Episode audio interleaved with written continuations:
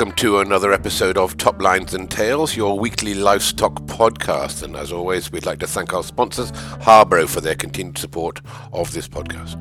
This week we focus on Angus cattle and from Southern Ireland, and not only a great cattle breeder from Cork, but a quality stockman, extremely knowledgeable fella, and a recent president of the Irish and Angus Association, Eustace Burke. Eustace, welcome to Top Lines and Tales. Morning, Andy. And Eustace, and you run the Clonteed herd of Angus cattle uh, down there in, in Cork in Southern Ireland. But uh, tell us a little bit more about how you got there and how you got started with Angus cattle. Well, sure. I, I can't just take claim for it. I suppose it's a family setup. Um, look, I, uh, it's run myself and my mum Deirdre run run it together, and every now and again, my sister uh, dons the Wellingtons and takes off the high heels. so um, it's very much a family affair. And look, I, uh, my wife and, and my son as well help out. So it's all good. Um, it's a family affair. You really are a fam- um, family farm by the sound of that. Then, and tell us just whereabouts you are there.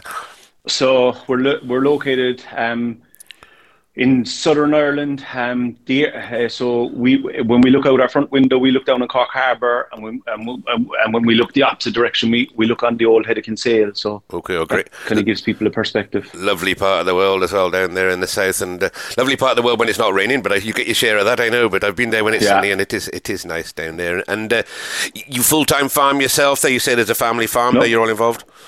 No, we're part time farm. So the farm here at home is 60 acres I suppose um, it was a bought farm, so um, it, everyone works full time outside of the farm, so it's very much a part time event. Um, uh, my my wife works in recruit, recruitment. My, my mum um, was a nurse until she retired, and I work full time in the AI industry. I'm an area manager with an AI company, so okay. the farm is very much a part time um, part-time disease. we'll go on to your, your your, your AI job in a minute because it's always interesting to hear what how the AI business is going in different parts of the world. And just just take us a little. How did you get to the farm originally? So um, I suppose uh, the farming bug came from my dad. Um, look, he, uh, he he was one of the family that didn't inherit a farm. Um, he would have grown up in his uncle's um, because his dad died when he was young. Um, so he'd have grown up in his uncle's and probably got the disease there from Ricky Burke. Um, I think anyone who bred a, har- a horse or a cow in Ireland would know Ricky. Okay. He was a, he was a real established judge. and um, dad's father, dad, my grandfather, dad's dad would have been a, a very esteemed stockman as well. Mm-hmm. He, I suppose, he would have managed um, Castlegar Estate in Galway. Would have been his claim to fame before he got ill. Okay. But um, dad would have bought our farm in 1983. Okay. Um, I think he'd been trying to soften Mam for a number of years before he came home from sea that he wanted to to um, to buy a farm. And uh, when my mum went to hospital to have my sister, Dad saw it as the perfect opportunity and bought bought our farm. So. she came home to well, a big surprise, yeah, and and, uh, yeah. And, and, originally with the farm. Well, you wouldn't live on the farm to start with. I I, I don't. No, think. so Dad would have bought the farm in 1983. It would have been added to in 1985, I think look at the farm was uh, rags to ruins. There'd been a family dispute for maybe five or eight years prior to buying it, so uh, there was eighty percent of the farm reclaimed.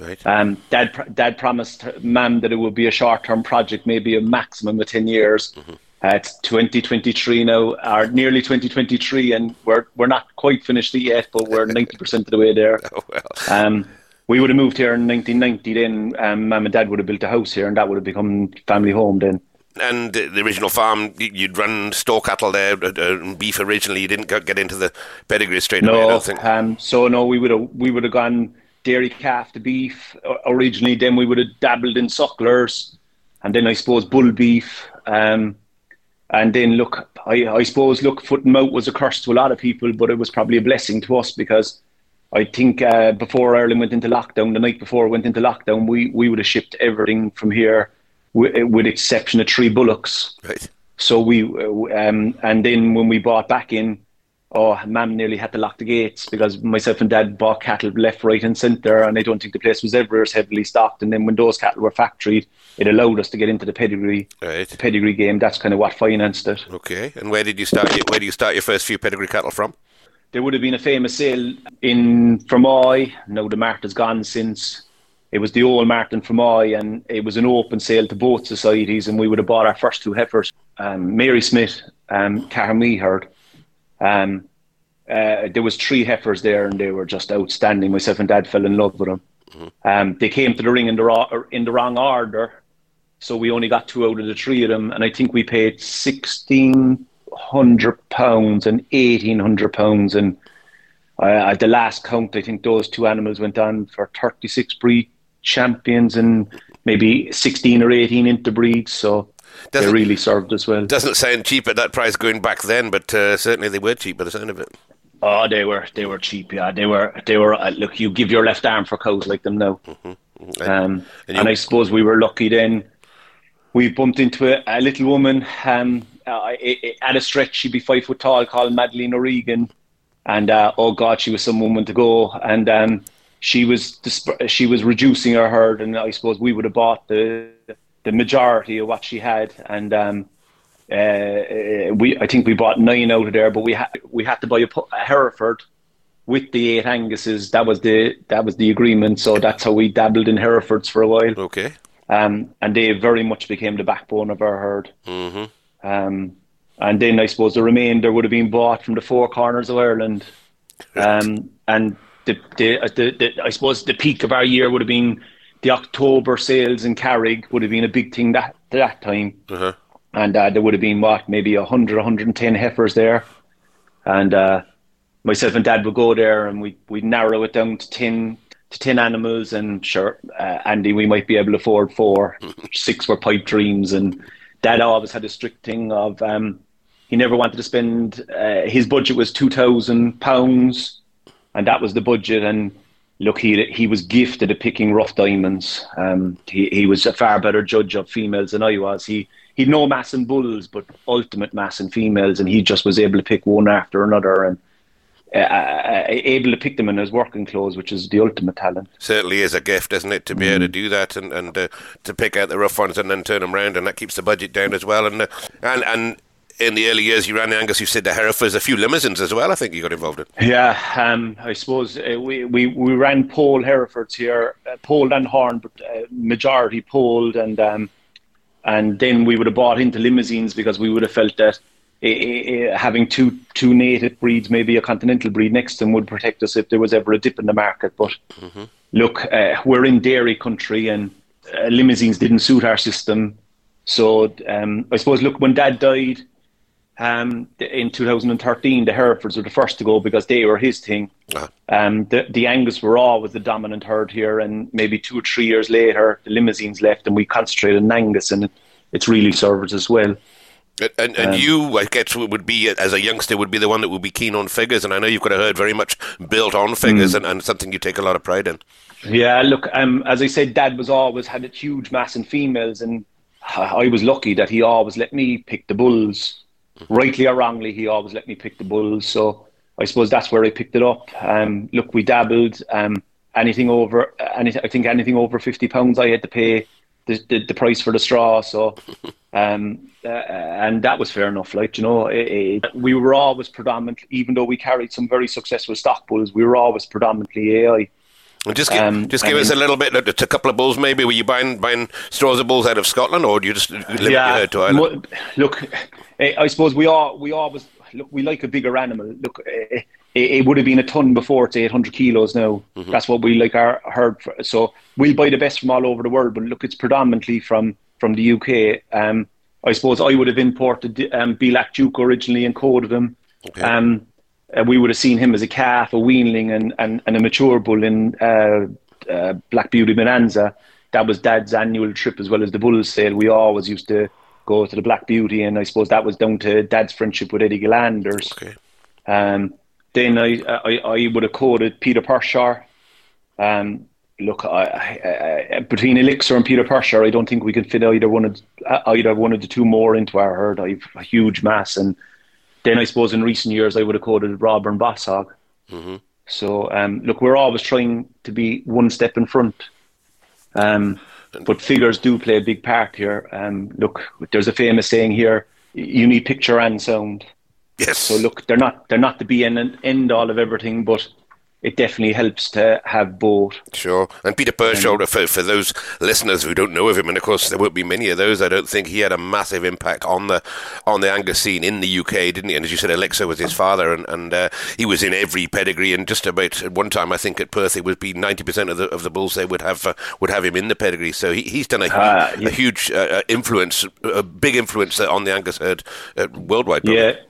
Oh, huge, huge. And look he's Marmite. People love him or hate him, but I remember I saw him with Neil Massey and Belak, and it was a cold December day. I saw him, and he was just out of the bull stud, and we were inside in a big stubble field, and he passed me up a hill um, after a cow that was bulling, and you couldn't criticise the bull. He was just, he was phenomenal.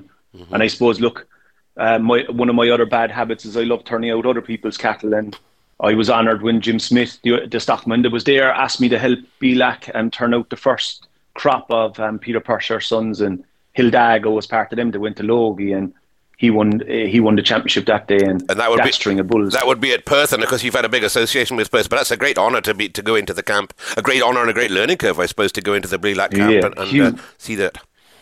Huge learning curve, and I, I, I, I equally got massive opportunity with Wedderlie. Um, look, it's like being part of the family there. It's they're just phenomenal people, and you learn so much um, I would have helped in one of the lead ups to one of their bull sales. At, uh, I think I spent a month or five weeks there, and the only mistake I, I made was I didn't spend longer there. They're just no, they yeah, um, and, tremendous and, people, tremendous family, aren't they? And and tremendous cattle. Yeah. I good working, honest cattle, aren't they? Yeah. Oh yeah. Look.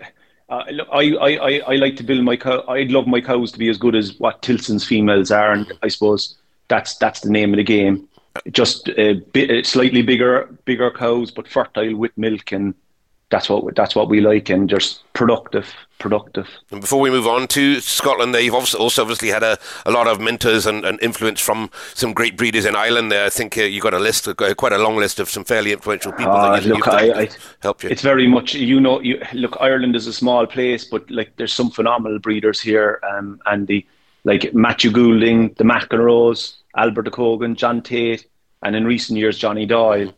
Um, look, they've all been very good to me. Michael Sheehan from Luddermore, um, and then look, we've got two staff in, inside in our office, Felicity McGrath and Shane, Shane Murphy, and you, you are never going to go far wrong with, with with any of that group around you. But you need to be the right person for them to take you under the wing as well. So I mean, you take some credit yourself for, for being getting in amongst those people. And and we talk about Scotland. I think your father was actually interested in moving to Scotland at one time, wasn't he? Yeah, um, I suppose when the Tiger left, it kind of put a, a refocus here altogether. Look, I was, we were both working on construction.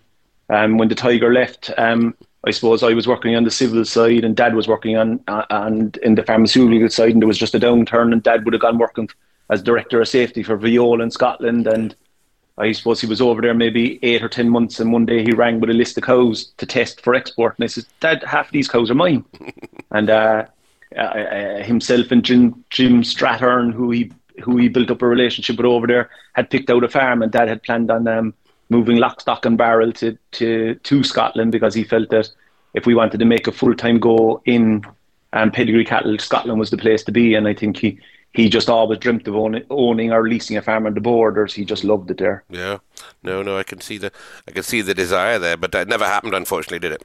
No, he he got ill and it just uh, it never it never came to fruition. And look, times have probably moved on now, Andy, with, with a family here and stuff like that. Like it's probably a dream that'll never be dreamt. You know.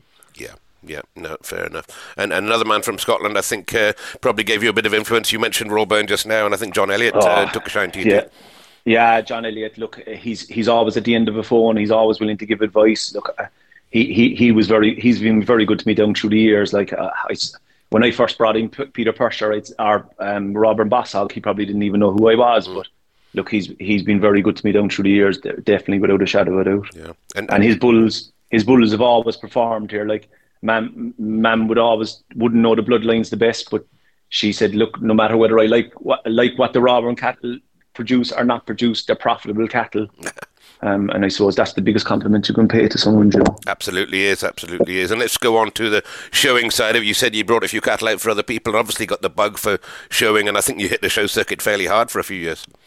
Yeah, um, look, Dad was addicted to showing. Uh, I think at, at, our peak we were doing 18 or 19 shows a year. It was just every weekend.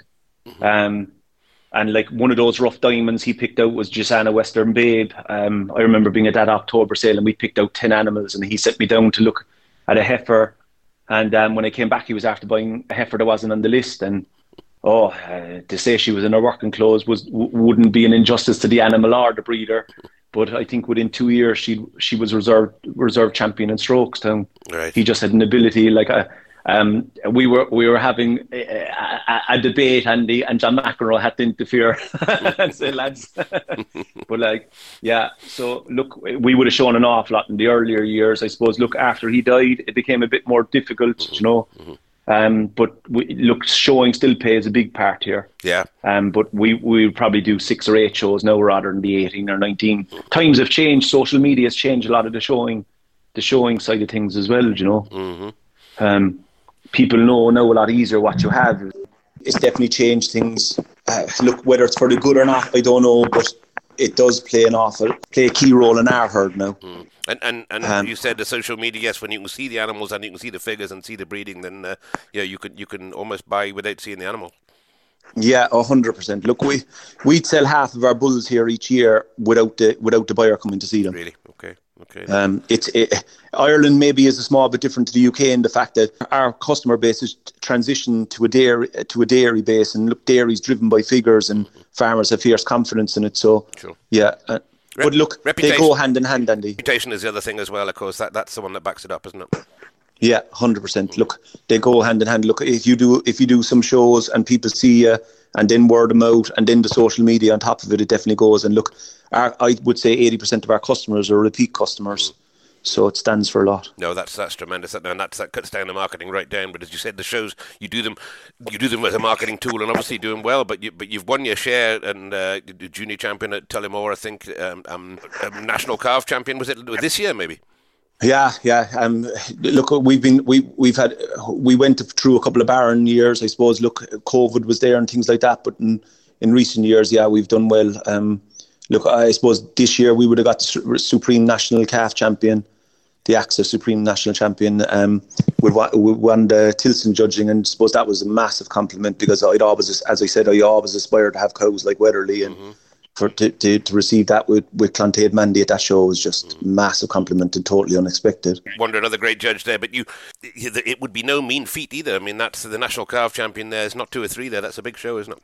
No, it's a big show and a huge show this year. Look. Uh, I think uh, when when we were building a new society, it, it got to breaking point, and we had to take on a new individual um, it, it, earlier this year, and I suppose Shane would have come here with the dream of having this uh, Angus extravaganza weekend, and between himself and Felicity, they pulled off a massive feat in that event. It was and um, different, it different in the fact that uh, the sale was the day before the show. That's right. Yeah, I heard that. Yeah, so it was. Uh, um, Shane was of the strong opinion that why why can't every customer be the be the judge and judge their own animal, and then uh, I suppose uh, roll the dice because if you if you bought your animal on the Saturday, you'd have potential of winning up to uh, up to fifteen hundred euros on the Sunday, which was you know make the animal cheap. Like, um, a great idea. I've not heard of it before. I remember you pinging me and telling me that it was going on, and I thought this sounds strange, but it seemed to work out. Obviously, worked out for you because I think you did end up selling that calf, didn't you?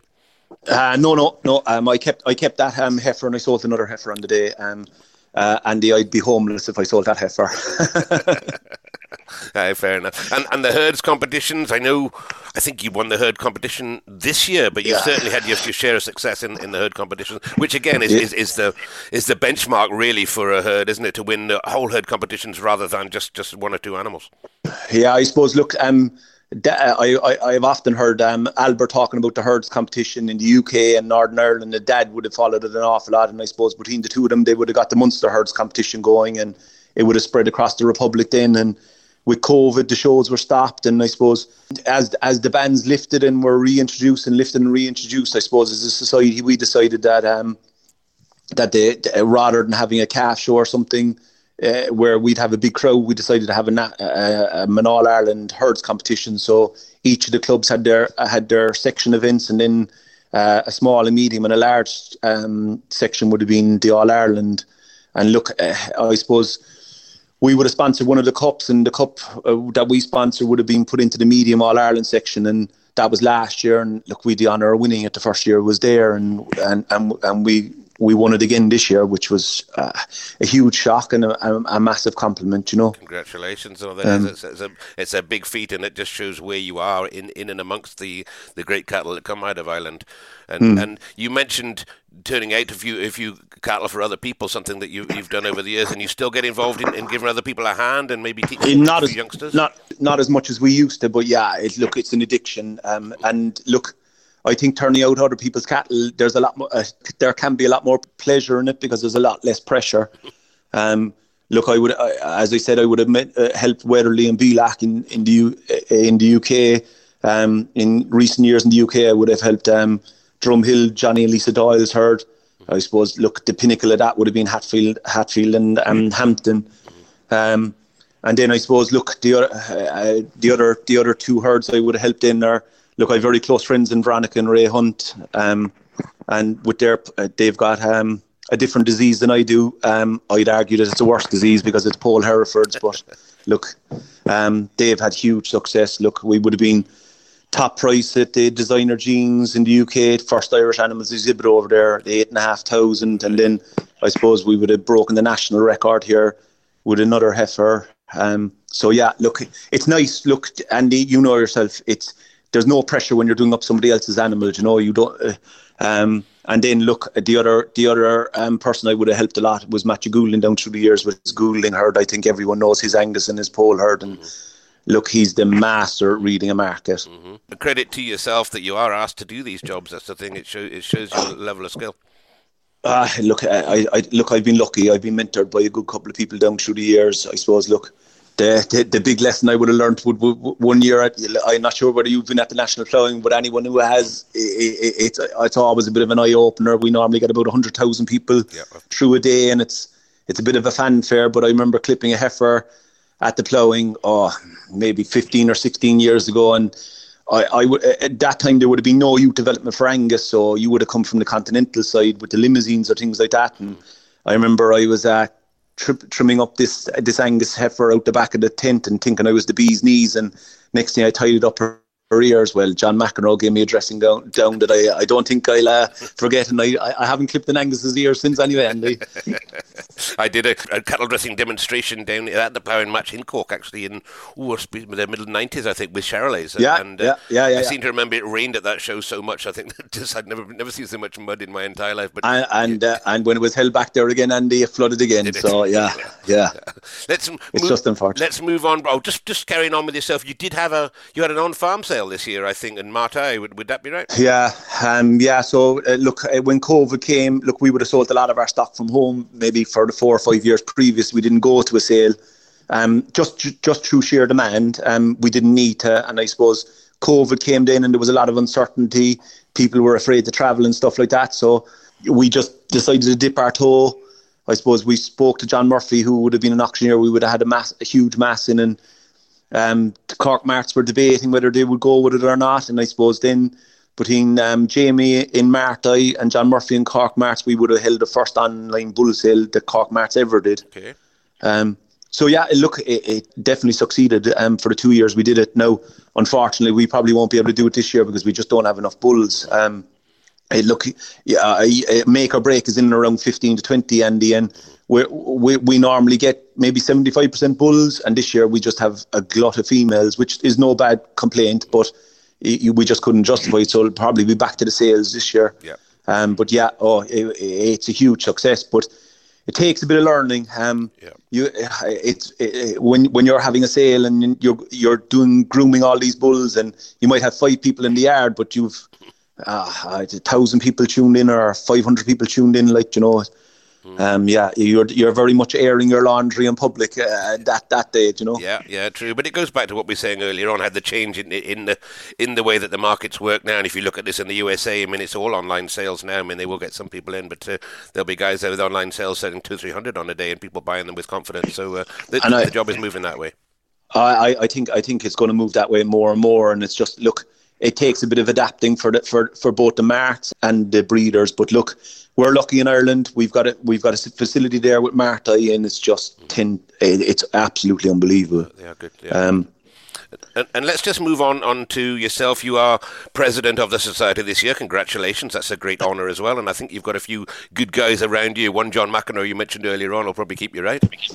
Yeah, yeah. So, look, I suppose, look, just to give you a bit of a background, and I suppose, look, Brexit wouldn't have caused just problems for the UK, but it, it also caused a couple of hurdles for Ireland because, look, a lot of people probably don't know, but there's two Angus societies in Ireland, and um, look, breeders would transition between the two, but we would have always been loyal in recent years to the Aberdeens because, look, we just wanted to be affiliated with the home of Angus, and um, breeders in Ireland would have registered as uh, a true UK society. So Ireland would have almost been a club mm-hmm.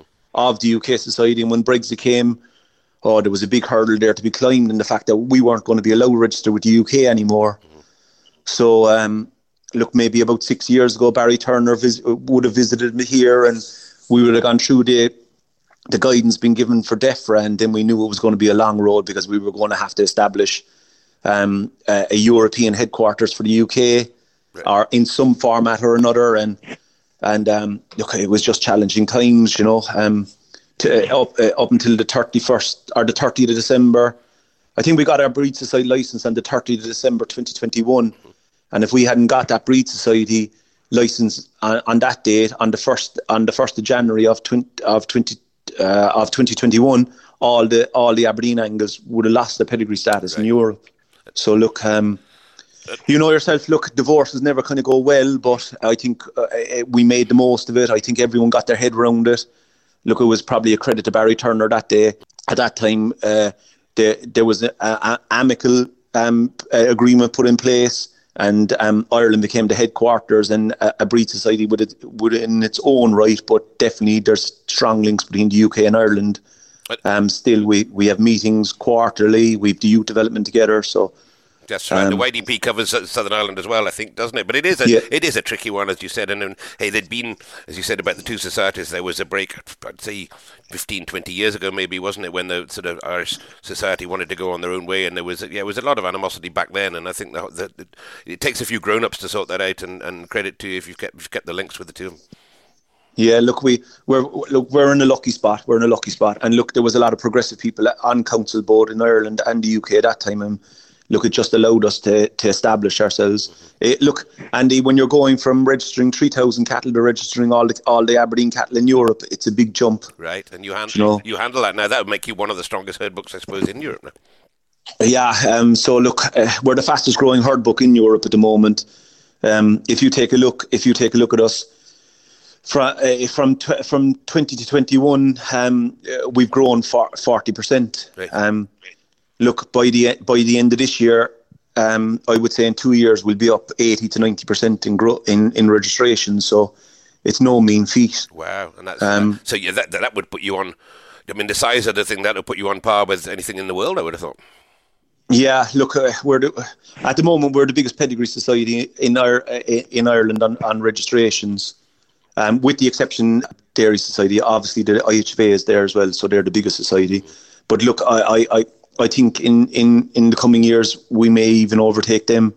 Look, um, commercial Angus registrations. Then um, we're the number one. Um, we're twenty seven we're twenty seven thousand in front of any other breed. breed.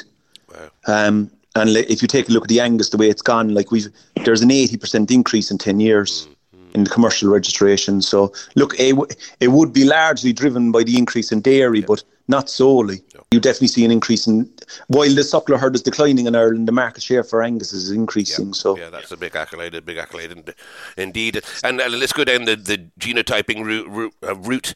You guys there have been keen on the genotyping for maybe longer than than in the UK, or certainly take it a lot very seriously, don't you? The whole, the whole yeah. Again, Andy, look, I, I, suppose we're we're big believers in it because we've got a great facility in ICBF. Mm-hmm. Um, so for those who aren't uh, aren't familiar, uh, they're they're 100% independent. They're state funded, um, uh, so it gives us a massive facility. So they're 100% independent, as they said, and then they're, they're gathering data from everywhere. Like every meat factory, every carcass that goes through a meat factory is registered with uh, uh is all their grades, any of the data uh, that ICBF want get. Mm-hmm. Um, so it's a huge filter. Um, I suppose every every AI that's done by a technician is recorded and it logs on ICBF. All the herd apps log, log to ICBF. So it's a huge facility, and there's no vested interest there. It's independent. And across all breeds, um, Eustace across all breeds, yeah. I remember, ch- and even sheep now. I remember chatting to uh, William Smith about this probably 12 months ago, and him sort of telling me about this I wasn't aware of. So that's uh, it. That it does similar. We've had guys on here from the US uh, running big, big um, databases over there, and and uh, 20 million animals in there. Once you get a data set that big, then you get a lot more accurate figures, don't you? Yeah, and look, uh, I suppose if you take a look at where we are, we're, we're definitely punching above our weight here in Ireland. Like ICBF currently has the largest, largest beef genomic database in the world at two and a half million. And um, we're working on a 50k SNP, and there's a lot of the world working still on 200. Mm-hmm. Yeah. And um, if you if you just look at it, where ICBF are, they're they're 118 billion SNPs. Right. So like it, it really puts us out mm-hmm. uh, out in front of a lot of people, and um, Okay. I suppose, look, we're, we're, we're working towards um, full genomic registration within the next two years. So we'll be the only country in the world that are putting a BVD tag in one ear and, and a registration tag in the other. And mm-hmm. all you'll do is you send off your blue card, and within the week you'll get back what the parents are. And sure, that's uh, from conception rate to fork, that'll be so uh, definitely 100% traceability. Fork, yeah, that's a, that's a mm. one step forward, isn't it? And and uh, yeah. and with regards to the genomics, is there more emphasis coming on different ones? Is this changing the, the genomic desire? Is this changing from you know from year to year? Are we looking more towards I don't know carbon emissions, more different um, calving patterns, this sort of thing? Oh, 100%. Look, uh, on the dairy side, we in, in the last proof run here, which would have been this month, we uh, there's there's been a carbon footprint. Um, um, built into the dairy and it's coming for the beef in the spring. Mm-hmm. Um, I suppose, look, the, the main three evaluations are replacement, terminal, and dairy beef index. And there's a CBI coming now for, for finishers. And look, um, there's research going on at the moment regards meat eating quality, carbon, and gas emissions. And they intend on building that into the evaluation in the near future. So look, it's ever evolving. Mm-hmm. That's um, that's a very tricky one. Of course, you've got to be careful that the, the, the, one the one genomic doesn't you don't throw the baby out with the bathwater by going too far down one route. So it's a very difficult balancing act, isn't it? Oh, it's very difficult. But I suppose, look, um, Sean Coughlan and his staff run a very tight ship. They don't favour any breed over the other. So you have uh, every animal is is ranked against one another. So like you've got within breed figures, and then you've a crossbreed figures. Mm-hmm and no one no one breed can run off with their own index. You're just not allowed to do it. Mm. And, and you're bringing, you um, say you're, you're across Europe. There, you bringing different breeds in across Europe because that would be an interesting test when you start looking at um, yeah, the so, Charolais and the Limousins in France versus yourselves and, and, and other places. So we uh, ICBF will be um, part of Interbull, so there'll be data coming from all over the world, not just Europe. Okay. And I suppose, look, uh, with us registering um, all, all, the Aberdeen Angus in Europe now, uh, we're we're offering this this, this um, genomic testing to all breeders in Europe, mm-hmm. and I suppose that'll bring its own data set too. Yeah. Like I think. I think we've, uh, I think, I think we've got our breeding program. We're, we're registering 16 different European countries at the moment, and there, there's one, um, breed, there's one country pending, and we'll have that in the next couple of weeks. So, as I, if you t- see where we've come from, we've gone from a club of the UK, and two years later we're registering in 17 countries. You know, plus plus Ireland. So look, it's it's a big. Big, um, phenomenal, and, and, obviously uh, um, UK aside at the moment, the, the, rest of the countries in in um, Europe, there, how are they how are they getting on with that? I mean, how are the I, I based in France, as you know, how, how are they getting on sort of with the genomics and looking at the data sets and being keen on recording that? Is that something that's driving through other countries, or are you driving that? so it's it's a steep learning curve, Andy. I suppose. Look, uh, you uh, we, we you go from uh, from experienced breeders to novice breeders. Um, look, but we ha- we have an app developed now, and look, I suppose the European app is the envy of the, of the Irish breeders at this stage. There's an app on the phone. They, they type in the necess- necessary information, and it just it, gener- you you send off your snip your your DNA sample and um, there's a genomic evaluation done in it, and whether it's a hair sample or a tissue sample, depending, and um, you get back your evaluation. And look, I suppose our breed society would have been built around um, uh, geno- genomic testing for a good uh, for a good period of time now. We we've been genomic testing all males since 2018, and um, we would have been myostatin testing since um, 2020. Right. So and, um, and, and, with regards to sales back into the UK and sort of back across that uh, Brexit corridor, um, is that happening? I know it's, it's it's been slow, but are there people now coming out and the people um, um, taking heed of the figures that you have? Um, as, I think I think it, with their I, own? I think I think it'll work both ways in the fact that there there'll always be intertrading between the UK and Ireland because we're all we're always trying to make ourselves better. Mm-hmm. So look, um, I, would always have my eye on the UK, and I'm sure there's plenty of UK breeders have their eye on, on Irish cattle, and all you're trying to do is make make yourself one be- one step better than the next, you know. Sure. Um, and look, we're, we we are very much intertwined. Um, and our uh, look, if we're missing a bloodline here, it's in the UK. If the UK are missing something, it's it, it's here. Mm-hmm. You know that mm-hmm. sort of way. So. Mm-hmm. Um, yeah, and, and obviously interwoven as well, as you said, with with Pershore and no, like both. It's it's complex, Andy. It, uh, it's uh, the, the, level of paperwork now doesn't doesn't um, doesn't make things any easier. But look, where there's a will, there's a way. You'll have some fairly handy, hefty computer equipment to, um, dealing with all that stuff as well at the the ICBF, and and, and and obviously, being with Brexit coming on, I mean, Ireland always had a good export market into Europe anyway, but that would have played into your hands a little. The likes of Leo McEnroe be shipping, you know, remember being at Leo's five or ten years ago and him just shipping Arctic loads of cattle into Europe, you know, constantly, and that, that'll play into all your hands, I guess. Yeah, look, uh, we, we, we don't want to block anyone from exporting into Europe, but yeah, look, Brexit hasn't made it easy for UK breeders. But look, there, there, as I said, there, where there's a will, there's a way. And look, we've got some very established exporters here um, uh, going like Leo McEnroe mm-hmm. uh, is is always a known name. John Hallisey is doing very well. Um, Michael Maxwell has shipped a lot of cattle in recent years. I suppose, um, uh, like as recently as recently as September, I had a bull go to Italy. Mm-hmm just solely off of figures. He was bought. He was he's a, he's a huge index in the top one percent, and he was bought off a picture and figures. Do you know? yeah, It's certainly given you an advantage, hasn't it? As you said, the fact that you've got your figures there now as well, and, and these guys can't get the cattle out of the UK, or it's very very difficult to get uh, even embryos out of the UK into Europe at the hmm. moment. I think without going through yourself through through through Southern Ireland, which is uh, is, is a bone of contention. But you um, it does give you the advantage now that you not only got that market open, but you've got that market open and figures to back it up. It puts you on on, on a front foot doesn't it? I, I look. I think I think the way things are going, and the uh, the world the world over is being to get their head around genomics. Look, it's not the be and end all of everything. I definitely don't think it is, but I definitely think it's a, it's a tool that we can use. You know, um, look, EBVs have their have their advantage as well, but I just think it's a transition to genomics now. And um, but look, I would say that maybe maybe all these figures have uh, were maybe losing the stockman skill, but look, um, that's for another day's argument. But look, I still think you need picture and sound, but definitely maybe genomics creates maybe a different type of farmer. Mm-hmm. Um, yes, yes, absolutely right. And as you said, we, we, we, can take a following from the from United States who've been doing this probably longer than you guys. So you'll have a you'll have a bit of a springboard there to to be able to uh, learn from those guys over there as well as you go.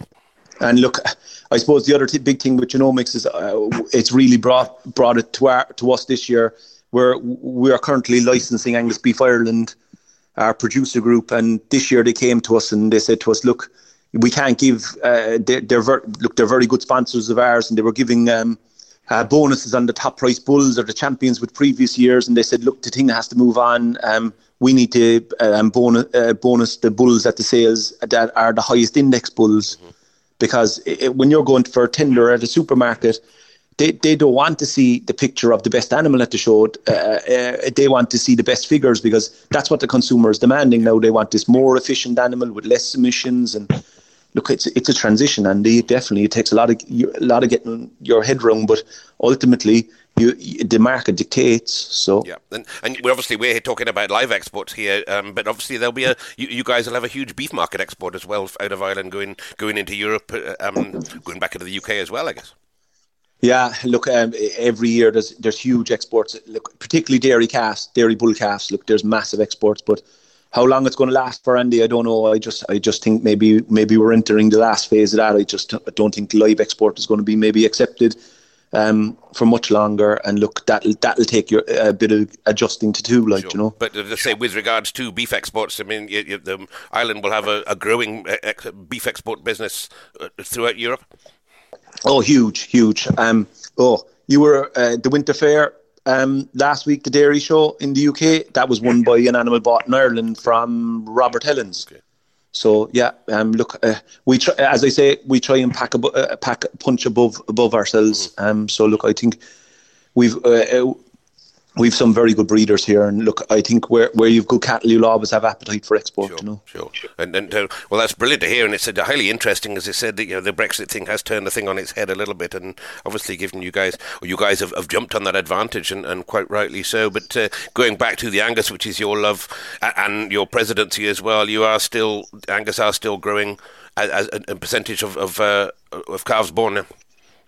Yeah, yeah. Look, they've they've jumped massively, as I said earlier. Um, there's an 80%, uh, a 79% increase in, in 10 years, which is just huge. Like we've overtaken the Limousins and and, uh, and the Charolais, you know, maybe a, a, couple of years in front of where, where the uh, where the UK is. I know the UK has jumped to, to number one now as well, but we're just that that small bit in front. I suppose our dairy herd is a spring calving dairy herd predominantly, Andy, and it's compact calving, so the emphasis is on easy calving, um, short gestation. So um, we, uh, uh, when you're not calving all year round, uh, and you've got that six to ten week window to calf cows, and it very much brings it back to you know what's important, and definitely that that easy calving, short gestation, and then um, and then uh, having a product that you can sell and the Angus is very much a product in demand now. And and, um, and, and, a topical uh, um, um, subject on this podcast lately has been the, the beef from dairy, which is, seems to be growing, get a demand from our supermarkets uh,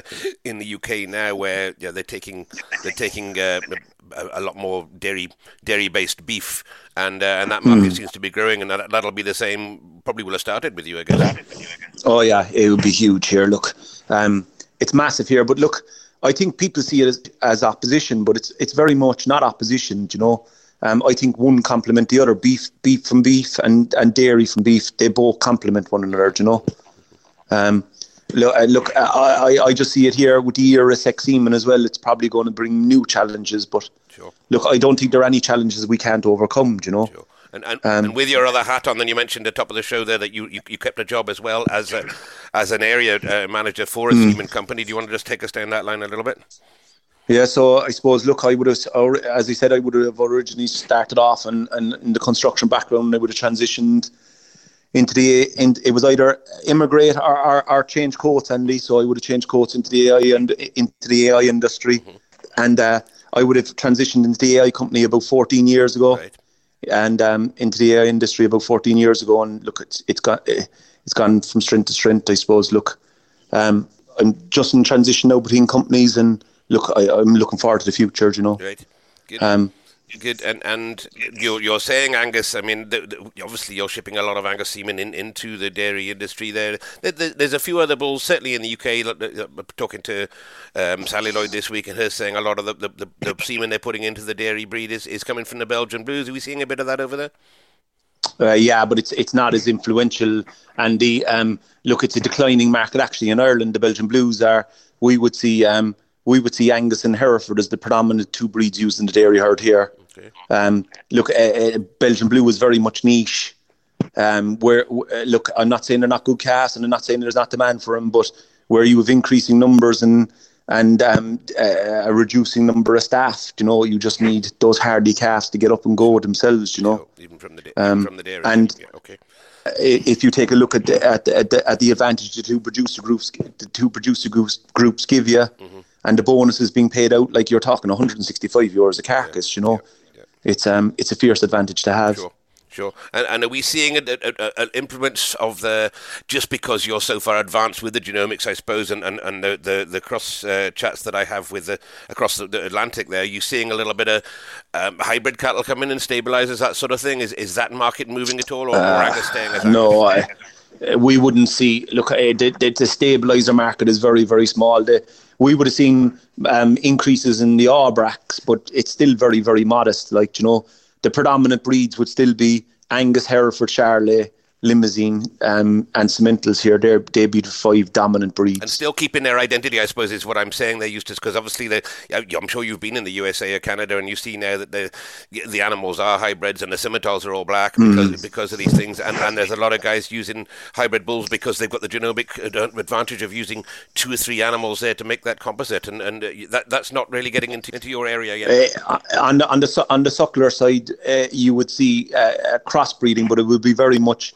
a pedigree a pedigree animal, uh, whether it's whether it's an AI straw or a bull onto a commercial onto a commercial cow. And look, they, they, they there'd be they, look, I, I would say that the best cow, the best suckler cow out there that I've seen that's more the most adaptable is that Limousin Simmental or Limousin Simmental cross or even a bit of Charolais put in there. But no, we the, the the hybrid bull market just isn't a thing here. Um, you'd see it more on the dairy side than on, on the beef side. In, in, um, I just interesting. Think, interesting. Yes, probably more on the dairy side. You're right because they are buying on figures, and also um, the same in the UK. The hybrid market isn't here, but the Americans will tell you they, they, there is there is a need for a pedigree to make the hybrids, but just about everything's going down that hybrid route. It was interesting to see whether I suppose whether Europe were picking up on that American um, uh, ethos, if you like, and, and it doesn't sound like they are. I wonder. I wonder. Uh, I just. I. I. I. I'd, I'd be interested to see. Uh, do do the figures match up? I just think.